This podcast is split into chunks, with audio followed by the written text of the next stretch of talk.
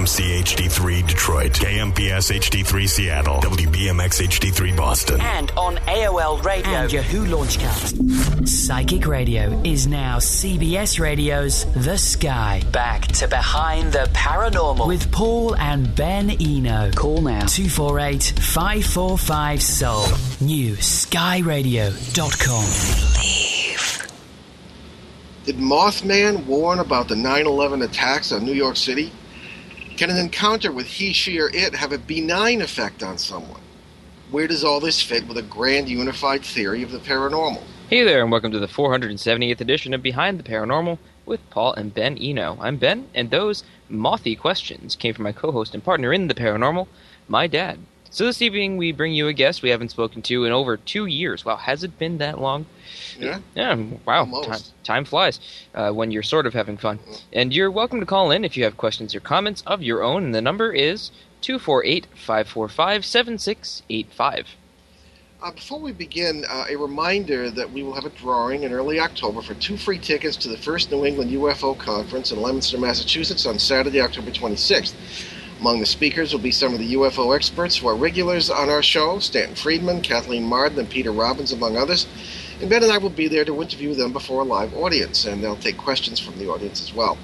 All you have to do to enter is to send an email to us at paul at behindtheparanormal.com or drop us a snail mail at Behind the Paranormal, care of WOON, 1240 AM, 985 Park Avenue, Woonsocket, Rhode Island, 02895. Please include your name, address, and phone number. There's no charge to enter. The drawing will take place on the air on Monday, October 7th. You can also write to us on Facebook and ask to enter as well, uh, behind the paranormal page on Facebook. Okay, to our guest. Andrew Colvin is an artist, photographer, and writer in the Seattle area, domain of the great KMPS FM. Andrew has been called his generation's Charles Fort after the early 20th century chronicler of the unexplained.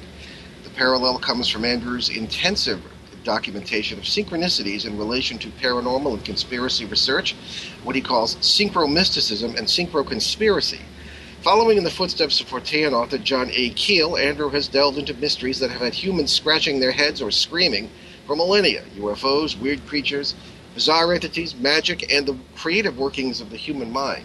His approach blends a background of genuine paranormal experience with decades of research into parapolitics, art history, media behavior, and social psychology. He has also made quite a splash in the upper echelons of the art world. He is the author of The Mothman Speaks and The Mothman's Photographer 1, 2, and 3. So, Andrew Colvin, welcome back to Behind the Paranormal. Glad to be here. Can you hear me okay? yeah, great. sound Sound perfect. good. Yep. Always trust the landlines. So let's start with something that uh, happened to you in the 1960s. Uh, well, Mothman. Whereas uh, most people have reported utter terror in Mothman's presence, the old rascal seems to have blessed you. Can you tell us about that experience? Well, it uh, it was still scary. Let me tell you. I mean, it wasn't uh, wasn't a walk in the park. Think Uh, his arm around your shoulder, or his wing, whatever. he did. Uh, Take you under his wing. Right? he did have a friend of mine on the shoulder at the same place that I saw him, and I didn't know that for many many years until I met this old friend in, in Point Pleasant at one of the Mothman festivals. What was Yeah. what exactly was that about? What's that? Uh, what what was the friend on the shoulder thing about? Not to digress. I'd never heard that before. Uh, you haven't heard of the uh, the the grabbing of the shoulder? No, I No. don't think so. No. Um, well, yeah, you know, I found out about it. I don't know, th- three, four years ago, I suppose, and um, it's probably in Mothman Shrieks, which is the book that came after um, Mothman Speaks. Oh, I'm sorry, I missed one of your books. Well, we'll talk about those later.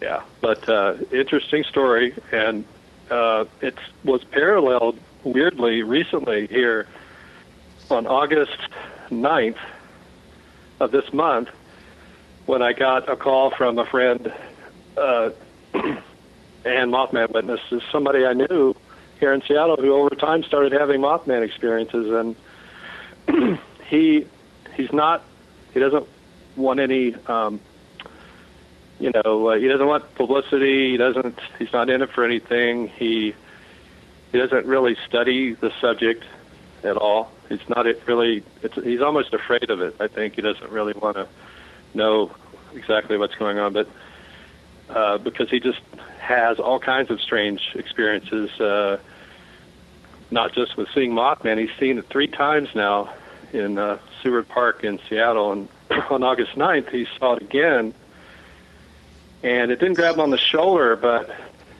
he he saw it glowing in the woods, and then when he got home, it came to him in a dream and told him to remember door 11. And Or who? Door 11. Oh. And it was grabbing at his toe with a hand that changed into a talon.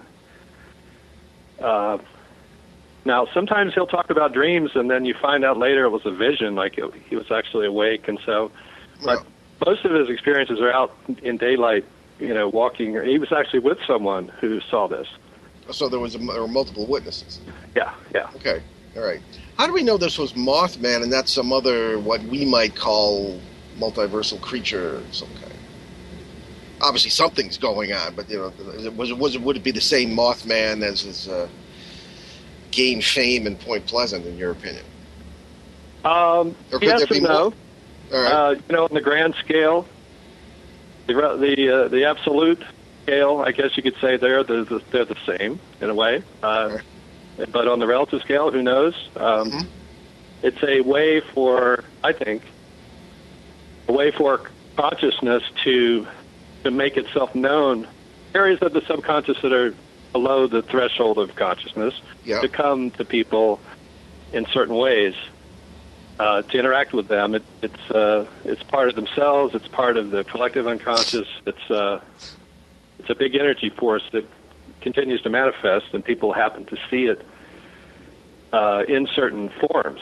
And I think it does matter what kind of form you see it in, because sometimes people will see a demon or an angel or a ghost, and uh, and they'll ask, well, was that Mothman? Or, or, or, or they'll say, is Mothman, you know, you, you say it's good, but maybe it's bad. Yeah. And, and so my answer to that is, if, if you're seeing Mothman, it's scary, but check yourself because no one's ever really been harmed by it that we know of. Hmm. And look into why you're afraid. And um, it just it doesn't seem to it seems to mirror whatever is going on in the percipient. It, its form may stay the same, pretty close. So there's little differences in what people see, but it stays basically the same. And it um, it matters that you would see it in that form. If you see a 14-legged goat, you know that's another thing. That's Mhm. that is satanic, but but the different archetypes are out there and they've been identified and the Garuda has been identified for thousands of years and there are books out where like I have one here called The Seven Questions of Garuda which is from the Ramayana and if this creature Mothman is a Garuda then you can apply some of the the ancient textual concepts about him and see if it fits the story the story of Mothman and it does to me um, and I do think that it could indeed be the Garuda. Garuda being the proverbial thunderbird or that sort of thing. Is that what you mean? Thunderbird is, I think, the same, but Yeah. Well, these these are relative terms that we use because we don't understand these things. yeah, but the natives, you know, they're not all they're not all hunky dory about the Thunderbird necessarily. They are concerned about the Thunderbird uh, being uh, maybe taking people away and so forth. Yeah. Um, we don't know that that's happened with Mothman, but maybe it maybe it has. I don't know.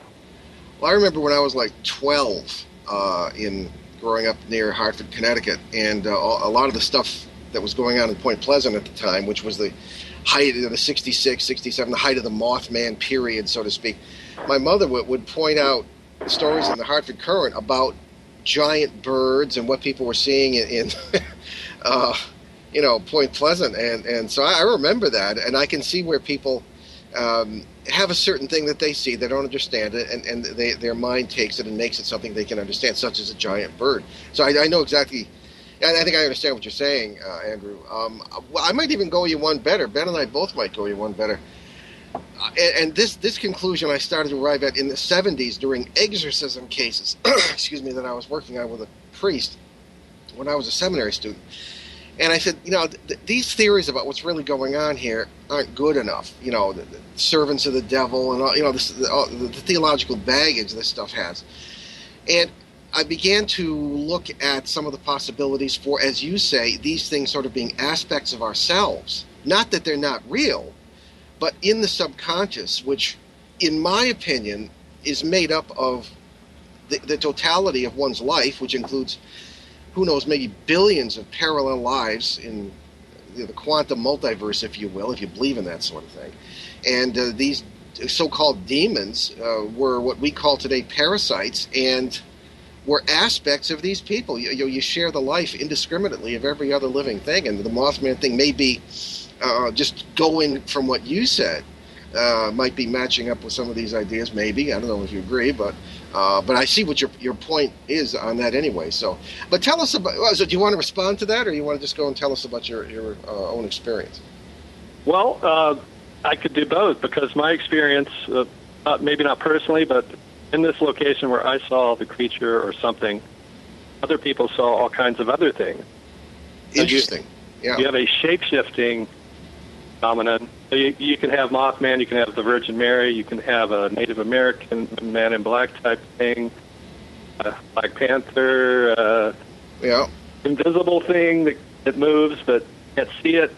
Um, so, or dark, shadowy, elemental type forms.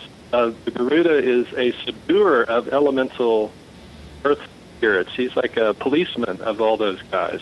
Mm-hmm.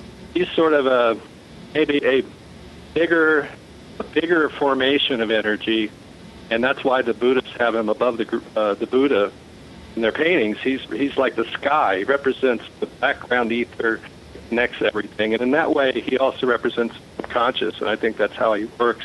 Mm-hmm. I think you're right on that. Okay. All right. Yeah. Yeah. Exactly. And and it's the, the entire Mothman phenomenon. And what we do is we always look uh, not at somebody comes to us with a, with a, usually a, with a ghost case. That's most of my background is that. Oh, well, we have to cut. Oh, oh, I, am going to have to wait until the end of the break to continue our conversation because it's break time, of course. You're listening to Behind the Paranormal with Paul and Ben Eno on CBS News Sky Radio, and we have our marvelous guest tonight, Andrew Colvin. Welcome back after uh, several years. We'll be right back to talk about Mothman and related subjects, so stay with us. Enlighten, empower Enrich. This is CBS Radio's The New Sky. New horizons, no boundaries.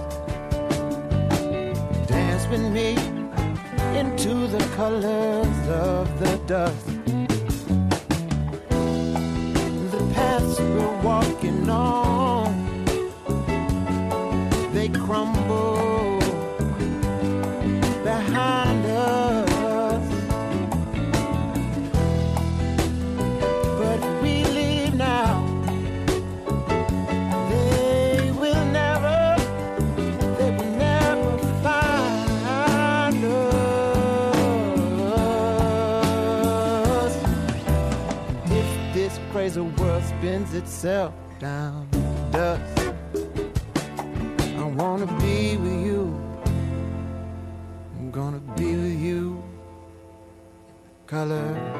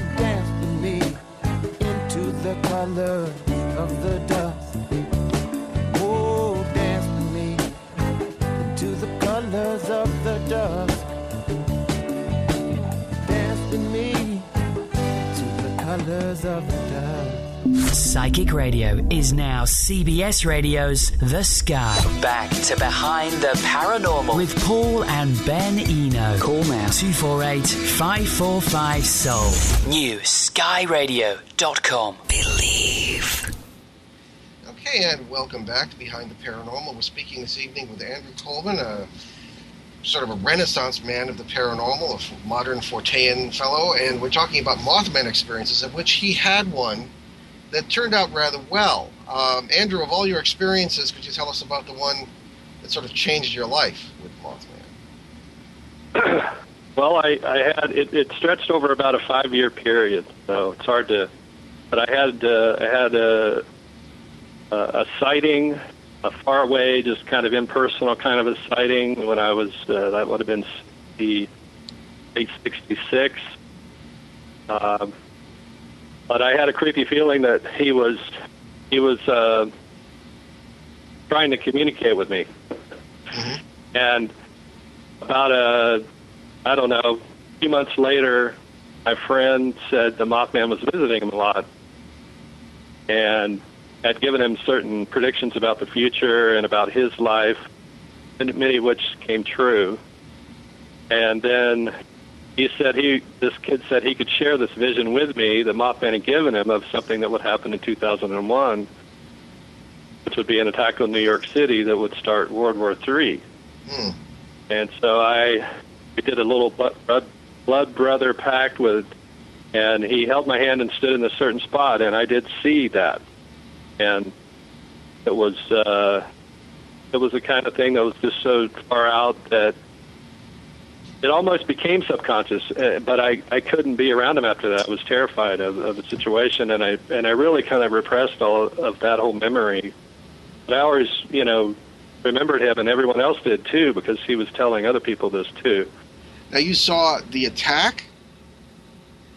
a little window opened up in my mind, and I saw uh, uh, what I've. Uh, it was a plane or a missile, uh, something coming in and hitting, but it wasn't like it was on TV. Yeah. It, it was. It was. It was somewhat different, but it was basically the same. All right. Uh, so, because I was, I didn't know what it was going to look like at that time. So it kind of, but there were. It seemed to me that the, there were more buildings, maybe tall buildings there than just the two. Okay. But I did see that domed thing that's in the World Trade Center. I did Okay. see that. Now, this was, a, did you say this was in 1966? Yeah, Okay. Now, you were living in, in West Virginia, were you at the time? that's right. Okay. All right. so- and uh, so then five years later, I saw something come out of a tree at that same spot where where he and I had seen that other thing, and um, that seemed to be that was when I was 13, and sort of going through that time in life where you you may have a paranormal experience, sort of that uh, what do you call it? Uh, well, the poltergeist thing, the, the, the common theory, yeah.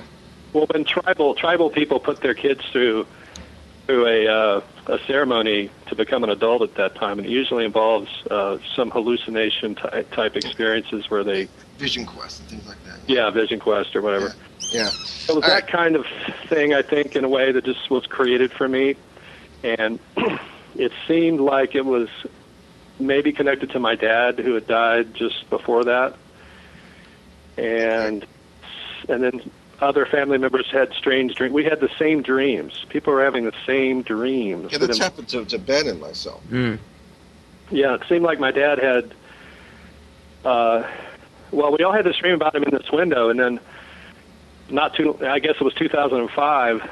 My sister sent me a snapshot, and in the snapshot, in that window, there is a face of what looks like a Garuda, Okay. and that's the so-called Mothman photograph. what we don't know what it is exactly, but it's very tantalizing to look at it and see the symbolism, uh, the similarities between that and and also the Thunderbird. It looks like a Thunderbird. Thunderbird. Yeah. I'd like to see that. Maybe you know the Garuda has and Thunderbirds are associated with death, but the protectors of the dead. They put Thunderbird totems in native cemeteries, so maybe Mothman performs a similar role where he was somehow watching over my dad's spirit or something because it, it, he may have fallen uh, victim to the Men in Black. Oh, that's interesting. Uh, Yeah. Just before you go on with that, I, I, I really relate to what you're saying because we have a lot of, we kind of live in a rather strange place. We've done whole shows about you know things that are happening around here, uh, usually on our other station, but the, uh, we have a lot of guardians around here. I don't believe they're spirits. I think they're perfectly physical from other, uh, ra- you know, dim- what we call them, dimensions, universes. Not the same thing, but in physics, but. Um, for example, there's a large. Um, I keep running into these bear-like things. Um, one I encountered in an attic near Buffalo, New York, during a case. People thought it was a ghost, as they usually do, and it turned out to be something entirely rather noble, actually. And I have seen a bear-like creature walking by our window, um, which uh, whom I immediately knew was, was a guardian, because you know we're into a lot of interesting stuff, and you need all the help we can get. But in any case. Um, let me ask you exactly where in Point Pleasant these events occurred. The thing coming out of the tree and the uh, the, the Mothman sighting you were describing earlier. Because just to give us some kind of perspective, was it in or near the TNT area, so called, or was it outside of town, in town? What? Well, it's up the river there. The Kanawha River comes into Point Pleasant and meets the Ohio. Right. So Yeah. if you drive up the Kanawha about 45 minutes, you get to uh, Mound, West Virginia, uh, which is uh, where Charles Manson lived for a couple of years. And uh, I know. Yeah, I've been there. Yeah. Strange. Uh, it's a it's an, got an old history. Uh, but what you were saying about the the bear, let me just go back to that for a second because in addition to this thing in the window, and everyone's sort of having dreams about this window, I had many dreams about a big bear-like creature that would walk past. But we had this cliff behind our house that went up, not down. And there was this narrow pathway between there, and when I would always dream that this big foot creature was out there, and uh, and at times it seemed like it was speaking to me in my dreams, Yeah. and like I got some sort of tutelage from it or something.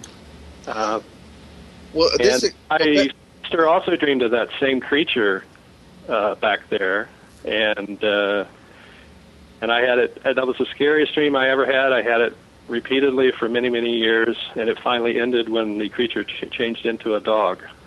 really. Dog, I that's know. interesting. I don't know. That is interesting. I've had some some beautiful experiences with some of these. Den- na- I call them neighbors from you know parallel or whatever, and uh, one of them was, um, and I wondered if you'd ever run into this uh, in that area or anywhere else. And I, again, I, I think that these these are not manifestations of the same thing. Uh, personally, my experience is they're they're separate creatures, but they some of them sometimes they are very aware of what's happening, and uh, a lot of them, I suppose, are trying to help us. Some some are just you know neutral. They just happen to run into them, and they're just as shocked as you are. But um, there there's a creature, and we we had the the show with uh, Jerry Warner on this, who takes photographs of these things, but that has uh, they have rather. Um, I, I suppose um, horse-like bodies with human faces, and I actually saw one of these on our property at our old house before we moved here. That was uh, just a strange one, and, and um, I don't know. There's, there are all kinds of things out there. So I don't know. We're talking about your experience, not mine. So we'll continue. Um, but it's funny that there do seem to be parallels between the experiences of many people, certainly including yourself. Mm. Um, well, let me ask you this, um, Andrew. I'm thinking of um, a few recent guests who have uh, sort of gotten into this area. Uh, notably, Ted Phillips, uh, the UFO landing expert, who has a you know decades worth of evidence for the physical landings of these things. He was talking about places like Marley Woods in Missouri, where people sometimes come out with knowledge they never had. And you yourself came out of this whole experience, you believe, with with, with enhanced knowledge, particularly uh, talent in art and things of this kind. Could you tell us what happened to you in that regard, and uh, whether you think it was the area you went into, as other people have, or, or what's going on with that? That's a good question. I mean, uh, or what you were saying, I think, uh, one way to look at that is is the circuitry of the nervous system, and and there are uh, sort of as a way to visualize how this stuff happens. And I think the universe kind of works the same in in certain ways everywhere, and maybe our our nervous system is a key to understanding how information is transmitted because you have receptors. I think there's about four kinds of receptors, but they can. Uh, it depends on which way the signal's going and whether that each of those has an acceptance uh, lock or key to it or, or a rejection key. They have different functions. So there's many more than four examples. It's like at least eight or sixteen. So then you have a once you have that many possibilities with how uh, messages get transferred, then you have a wide variety of things that can happen.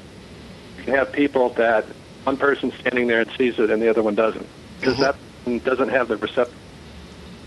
Yeah, I- I've, I've seen that happen. And I, So- I, I've seen things in the presence of as, as many as uh, eight or ten people, including Sometimes- cops. Sometimes the thing that's being seen can override all of those and have everyone see it. That's true. Yeah. Um, in uh, my experience, I think it's sort of wired because it is. I don't know if it's geomagnetic. I think there's something to that. hmm In our case, this place was right was where a school had been burned down, and I wonder if Charles Manson didn't burn that down. Hmm. And it killed a couple of kids, so I think maybe some sort of uh, ghost phenomenon occurred in a way where the ghosts were crying out for justice, and somehow the Mothman got involved because he's the policeman of this kind of stuff Hmm. And maybe maybe things that were in those kids were sent out into the trees. Because I saw my thing come out of a tree. Could be that animals or trees or plants store some of this stuff. If if if you're uh, coming around in a close close proximity uh, or time wise, you know, like uh, the trees that were there when that happened were still there, and et cetera, et cetera. So um, it could be that uh, that's sort of a transmission from a traumatic event. Uh, the whole area has a tremendous amount of old ancient en- energy, and it was never changed by the Ice Age. So that valley is still the same as it was prior to the Ice Age. And all of those different mounds and things, thousands of mounds and earthworks, uh, it was a place where uh, the Indians buried their dead and probably did all kinds of rituals and things that could uh, amplify any kind of thing that's happening now, like uh, a crime or anything else, and start a ball rolling where a bunch of things are seen. And uh, the good effects of it are, um, I think it, the simple fact that you are introduced to something outside of what's supposed to be possible rewires your brain a bit, hmm makes more things possible. So I've always been the kind of person that, uh, regardless of what's going on, I'm looking for a miracle, the magic, and, and I and I believe it enough that you know it happens. And and sometimes you know I just through random synchronicity I get uh, I get information, I get answers to things, I get uh, contacts and things, uh, and just try to. Uh, I don't fight it because I know that just fighting it isn't really isn't going to work. I mean, it's it's, Mm. it's mess you up more than it does just uh, going with the flow, Sure. seeing where it leads you.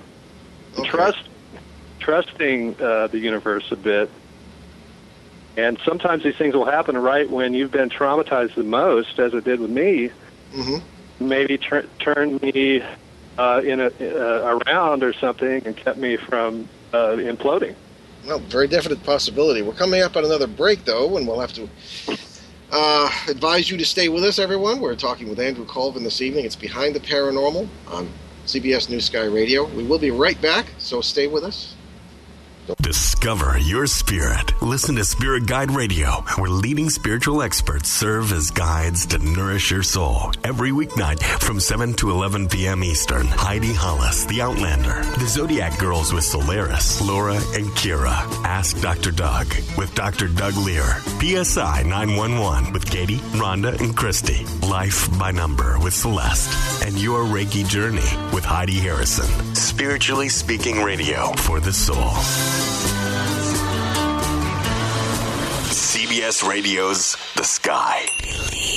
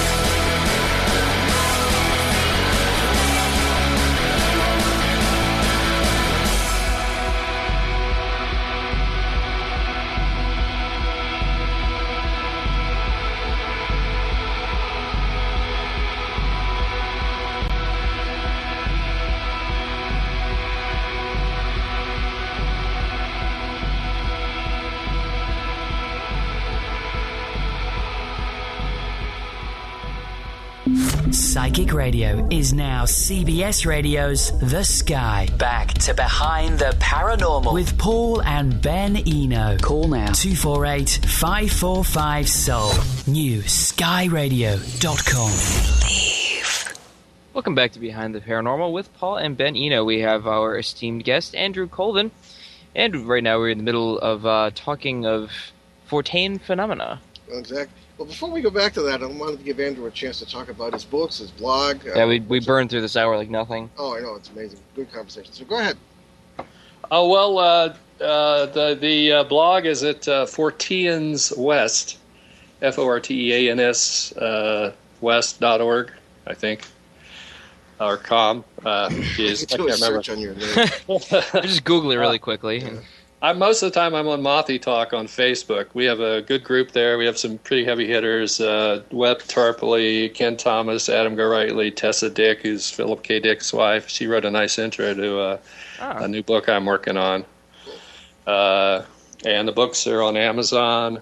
And the music from my band, Interdimensional Vortex League, is on uh, iTunes, Amazon, and CD Baby. Cool. Got What's the lots new of music. The new book. Uh, well, I'm doing two books on John Keel. Well, they're John Keel uh, reprints, or not reprints, but actually they're articles, collections of articles that have never been published since the '60s.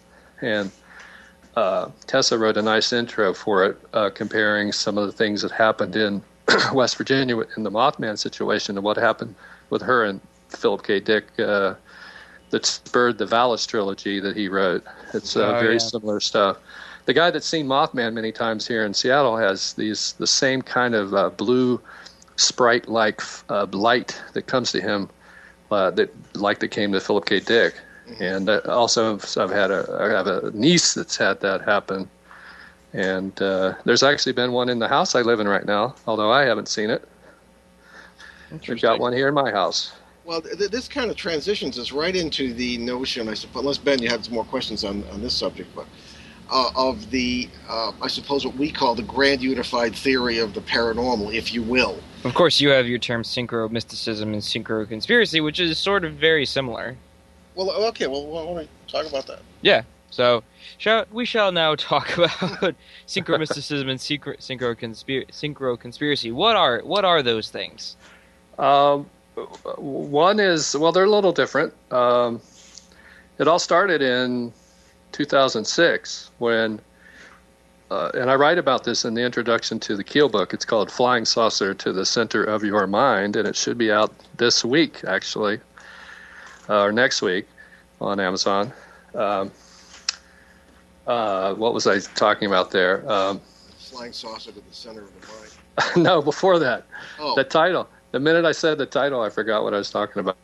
Um, well, we're talking anyway. about, uh, you know, John Keel and, uh, actually, no, no, we're talking about John Keel, but what is, what is uh, synchro-mysticism? Yeah. ah, we're gonna yes, start with that. synchronisticity. Yeah. Yes, yes. Um, 2006.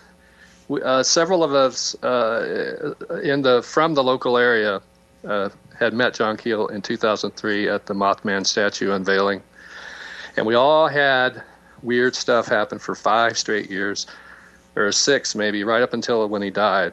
No kidding. And it was it seemed connected to him. I mean, we had we had I won't I can't get into it, but he was connected somehow, and um um, or oh, so we one of the things we had was the eleven eleven number that kept coming up, and it wasn't coming up in trivial ways. It was like really serious ways, like a man in black van with a one one one license plate, trailing two two of the guys in our group, and uh, and this led to a phone call, which came soon after that, which we traced to an address, 1111 Independence Avenue, in Akron, and then we looked at the map, satellite map, and saw that the building looked like an 11 from the sky, but it was a Masonic, a very Masonic 11. I think I've heard this. And the history, the history of this place is it used to be a sacred Indian site, Mhm. and now it's a mall. And Oh, dear. then they built, after I reported on this, then they built some more buildings that in the back there were 111L. And 111L is looks just like 1111, but that was the license plate of the Man in Black van. It was actually 111L. Do you think the architects were deliberately doing this, or, in my opinion, more likely they were sort of uh, subconsciously inspired by energies at the site to design the buildings that way? What say you? I ha- it, it seems like it. It seems like it. And and the weird thing is, I finally decided to go there and check it out on on the ground. And I when I get there, I find out there's a, there was a Mothman sighting a week before, Wow. Like In- less in- less than a mile away In, okay, in a rural area, urban area, where? in Akron. This was reported on the Munroe Falls, I think, uh, paranormal group. They Okay. were the ones that investigated. So I'm not just, you Yeah. know, grabbing this out of thin air. It actually oh, sure. happened. No, I mean, I know Akron, but was it in, like in a park, in a, in a wooded area of a park, or was it on, you know, somebody's Some, bedroom? somebody's yeah, I was gonna say somebody's house, Yeah. garage. I was standing next to the road, standing next to the road where cars were going by. Mhm. And so this triggered an investigation and all this, and so I started really looking at 1111 and what, where it came from and tracked it back to the Masonic orders and George Washington and uh, maybe Joseph K. Smith uh, as well, getting in on the action. And uh, so this, I think, it, I don't know how synchro mysticism got started exactly, uh, like why it caught on. It seemed like to me that people were really fascinated with this 111 thing and sort of took off and ran with it. And, and in a way, it seems like I kind of feel like it might be a diversion to call it synchro mysticism. I prefer synchro conspiracy because it, it seemed to lead it seemed to lead a lot of people off into looking at movies and stuff like that and predictive programming in movies and cartoons and stuff which is all fine but i think my, my point was synchronicity can help you actually find out real stuff like just find out anything Oh yeah, we've done whole shows on synchronicity. We've found Yeah. out a lot. But what's interesting is uh, we, I never had the pleasure of meeting John Keel, which which I think is a shame because we had the same background uh, in journalism, especially this kind of thing. Um, so you actually met John, of course, and you had these experiences. Uh, Why did you think they were connected with him in this period, this five year period after you met him, Point Pleasant?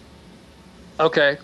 Uh, because in 2002, when we started our video series, the 33 hour thing that we did on Mothman, uh, we saw three, three of us saw three shimmering beings at this site where everybody had seen Mothman. And then the next time, the next Mothman Fest was right after that when we went and met Keel. And then one of the people that was with me when we saw those three beings saw the th- same three beings in the Lowe Hotel when John Keel was staying there. And then I'm in the next room and I hear three voices. One of them sounded like John Keel. And I was convinced it was John Keel talking to me. So the, the, the, the, the phenomenon was mimicking John Keel. And it seemed to be connected to our site. And that was, by the way, on the 50th anniversary of that uh, flyover of Washington, D.C., when all the UFOs went over Washington, D.C. Oh, 1952. Yeah, we didn't know it at the Yeah. time. It's the Okay. exact 50 year anniversary of that. More synchronicity. Yeah. Yeah, that that's really interesting. Um, we, uh, I don't know. See, the, these areas that, at least according to what I've seen or what we've seen, is that there are areas of overlaps between, such as the Mothman period in the '60s in the, the Ohio Valley, where um, we've talked to people down there who had, uh, well, they were kids at the time, but they had poltergeist experiences, ghost things. You know, you get red eyes looking in the window, footsteps on the roof, men in black. Well, you know the whole story. You name it, it happened. Uh, and I'm wondering if perhaps we're having overlaps of different parallel realities because of, of the circumstances and the ducks being lined up for that. And the uh, ghosts were not necessarily connected with Mothman, or the UFOs weren't necessarily connected with the poltergeist, and all this kind of thing. But the same process was allowing all sorts of things to manifest, such as when you open your screen door in the summer and a fly and a mosquito come in, and the fly and the mosquito aren't necessarily cousins or related. You know, they- they aren't necessarily connected, but they still come in because of the same process. The door being open. So that, that's the sort of thing that has occurred to me over the years. Okay, we have Yeah, to. well- um, I guess we're going to take another break here, and uh, Go, go yeah, to our final segment of the show. for the final segment of the show, and uh, we'll be right back with Andrew Colvin on Behind the Paranormal with Paul and Ben Eno on CBS News Sky Radio, and stick with us. Are you tired of feeling stuck? Are you ready to feel healthy, clear, and grounded? Is it time to feel like yourself again? Hi, this is Shay Parker, founder of Best American Healers. If you answered yes to any of the questions that I just asked, nowagewellness.com can help. Danita Nicole, also known as Dee, is a spiritually based healing practitioner who founded Now Age Wellness. Dee has trained under master teachers to perfect her healing techniques. I personally recommend Dee if you are looking to reclaim yourself in more ways than one. Learn more about Dee's services at nowagewellness.com and let your healing begin.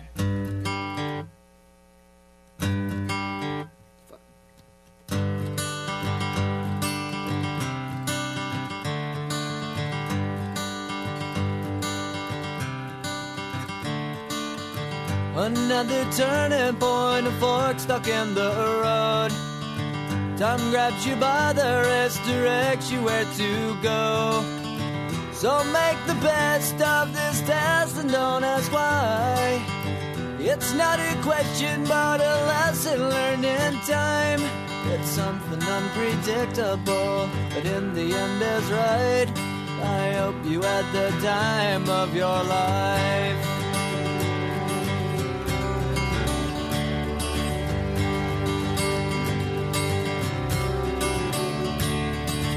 So take the photographs and still frames in your mind. Hanging on a shelf in good health and good time. Tattoos of memories and dead skin on trial. For what it's worth, it was worth all the while. It's something unpredictable, but in the end is right. I hope you had the time of your life.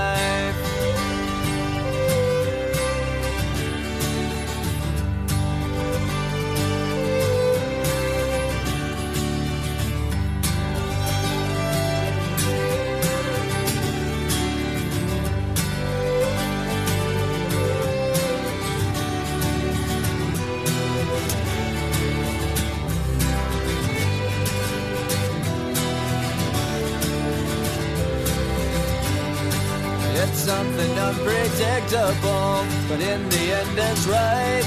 I hope you had the time of your life.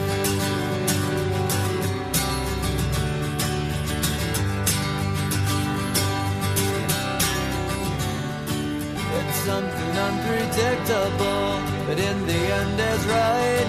I hope you had the time of your life.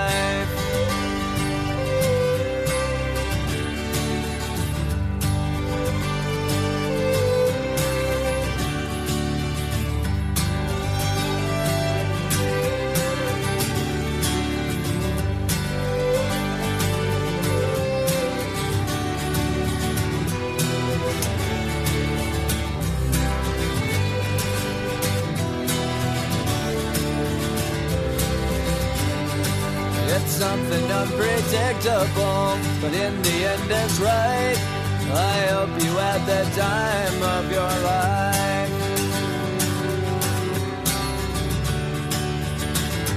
Psychic Radio is now CBS Radio's The Sky. Back to Behind the Paranormal. With Paul and Ben Eno. Call now 248 545 Soul. New skyradio.com. Believe. And welcome back. To Behind the Paranormal with Paul and Ben Eno. We, we are talking of synchro conspiracies, because usually we stay away from conspiracies, but tonight we're going to be a little adventurous. Well, there are paranormal connections. So, Andrew Colvin is our guest. Uh, Andrew, uh, just uh, there's only a few minutes left because we have a lot of, a lot of announcements tonight. But what is the deal with uh, synchro conspiracies? How is it? Uh, Done. What is Well- it?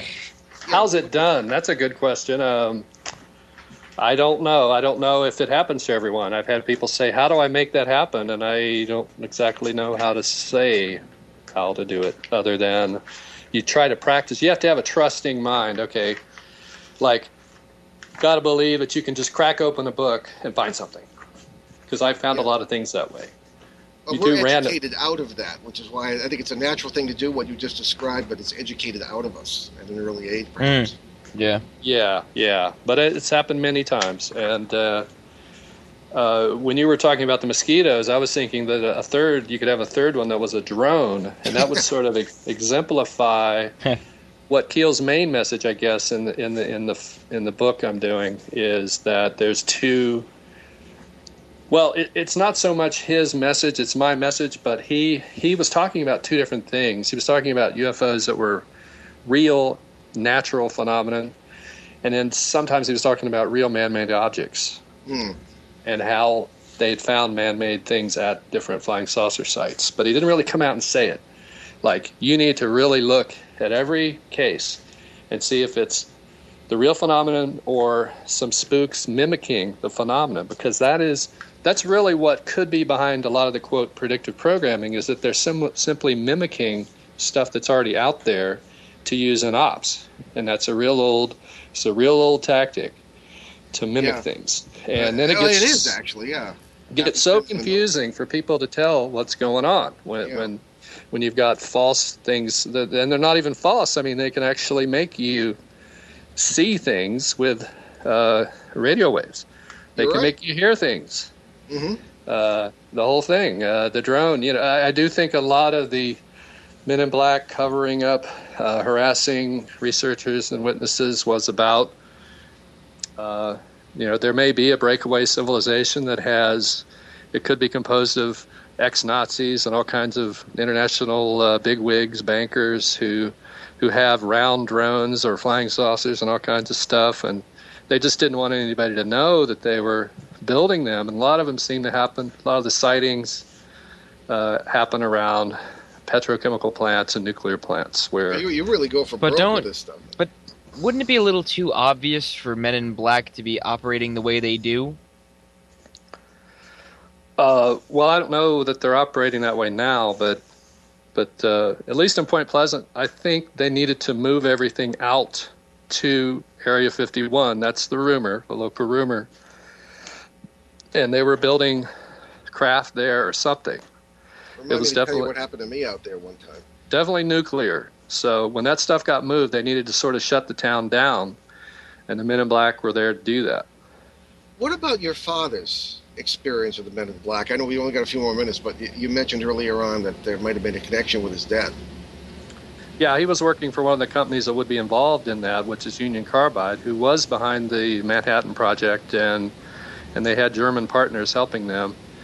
Uh, the Linde Company, who got a lot of Tesla's past patents, so they had lasers and they had all the technology.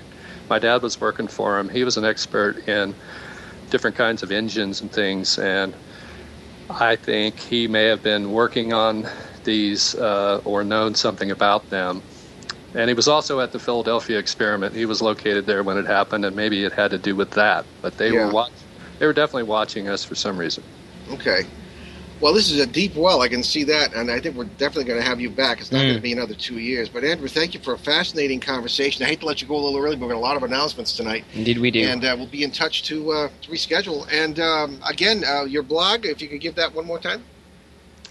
Uh, Forteans West dot whatever com, dot com, and click on Washington State, and go to Mothy Talk on Facebook. Ask Very us good. to uh, join up. Excellent. Okay, well, thank you so much for a great conversation. We'll be in touch off the air, and um, you sent some music, and we'll be um, looking at that and doing all kinds of interesting stuff. So thank you very Mm. much. All right, bye bye. Okay, very good. All right, everyone. Uh, yeah, we do have a lot of announcements tonight. The first one is a very sad one, I'm sorry to say. Uh, we just received word before the show from our good friend Peter Robbins, well known UFO expert, especially on the Rendlesham uh, case. Dear friends in UFO studies, I've just gotten off the phone with Jesse Marcel Jr.'s daughter. Uh, Jesse Marcel, of course, uh, was Jesse Marcel Jr. was a doctor uh, in the West who was the son of Jesse Marcel Sr., the uh, military officer who first investigated the uh, Roswell incident in 1947. Mm. And Jesse was a young boy at the time, and we had the pleasure of having him with us on June 2nd on our show. You can look back at our podcast for that. Very interesting show. But anyway, uh, Peter Robbins writes that he just got off the phone with his daughter Denise, and a bearer of extremely sad news. Jesse has passed away, likely from a heart attack. Uh, that's this is just today. He was alone at home when it happened. Uh, a UFO book by his side. that's Jesse. Uh, he was a giant to many of us, a modest man, certainly was, whose father, Major Jesse Marcel, was the Roswell Army Airfield Base intelligence officer, the first to reach and examine the Roswell crash debris field. So we express our prayers and our, our love and our hope and Godspeed to Jesse Marcel Jr., uh, who would would have been a good, be, was beginning to be a good friend of ours, marvelous fellow, and to his family, and uh, again, Godspeed. Uh, as we don't believe in death, it is simply translation, and uh, there we have it. So, okay, another announcement, a little bit more. Uh, On the bright side. on the bright side, I guess. Well, it's a bright side, but I mean, this is something a little more immediate calendar wise. On December 8th, we are scheduled to do our 500th show, and that will be Can you right believe here. it? Can you believe it? Time flies. And that will be right here on CBS News Sky. Uh, we'd like to hear your suggestions for what you'd like us to do with that show. Let us know which guest you might like to have back, or whether you'd like Ben and I to do a certain paranormal uh, topic from our own experience, as we sometimes do. So uh, we'd like to Or maybe a guest that we've never had on. Yeah, that's true too. Uh, let us know on the Behind the Paranormal show page on Facebook. Drop us an email at paul at behindtheparanormal.com or ben at behindtheparanormal.com. Or write to us at Behind the Paranormal Radio and TV, care of WOON, 1240 AM, 985 Park Avenue, Woonsocket, Rhode Island, 02895. All right. So let's wrap it up here. You can find my books. Uh, ben, do you have any further comment on that? No. Okay, so past guests, new guests we haven't had, anything something you want Ben and I to do ourselves, uh, short of acrobatics, and uh, we'd be happy to. Live acrobatics on the air. 500th show, December 8th. So you can find my books on Barnes & Noble Nook e-reader and Amazon Kindle, also on Amazon.com. Uh, Faces at the Window, Footsteps in the Attic, Turning Home, God, Ghosts, and Human Destiny. And uh, we are working on a few more, but and we're- also working to turn those into audio books, so stay tuned on that. Uh, because so many have requested it, we are doing that. Hmm. Alrighty. So visit our show website, behindtheparanormal.com, where you can find over 500 free podcasts of all our past shows. Also, check out our site at www.newenglandghosts.com, where there are case studies, photos, along with articles by my dad. And if you buy my books on either of those sites, you'll help keep those podcasts free. Also, on our sites, you'll find direct links to several charities that Ben and I have adopted, including USA Cares and Canadian Veterans Advocacy. So many thanks to our producer Brandon Jackson. And next week we will offer you a rebroadcast because it will be Labor Day weekend here in the United States. In the meantime, tune into our Boston Providence Drive Time show on the aforementioned WOON 1240 AM and ONWorldwide.com at 6 p.m. Eastern Time, 3 Pacific every Monday. And we leave you this evening with a thought from American novelist Nicholas Sparks. The saddest people I've ever met in life are the ones who don't care deeply about anything at all. Passion and satisfaction go hand in hand, and without them, any happiness is only temporary because there's nothing to make it last. I'm Paul Eno. And I'm Ben Eno, and thanks for joining us on our great cosmic journey, and we shall see you next time.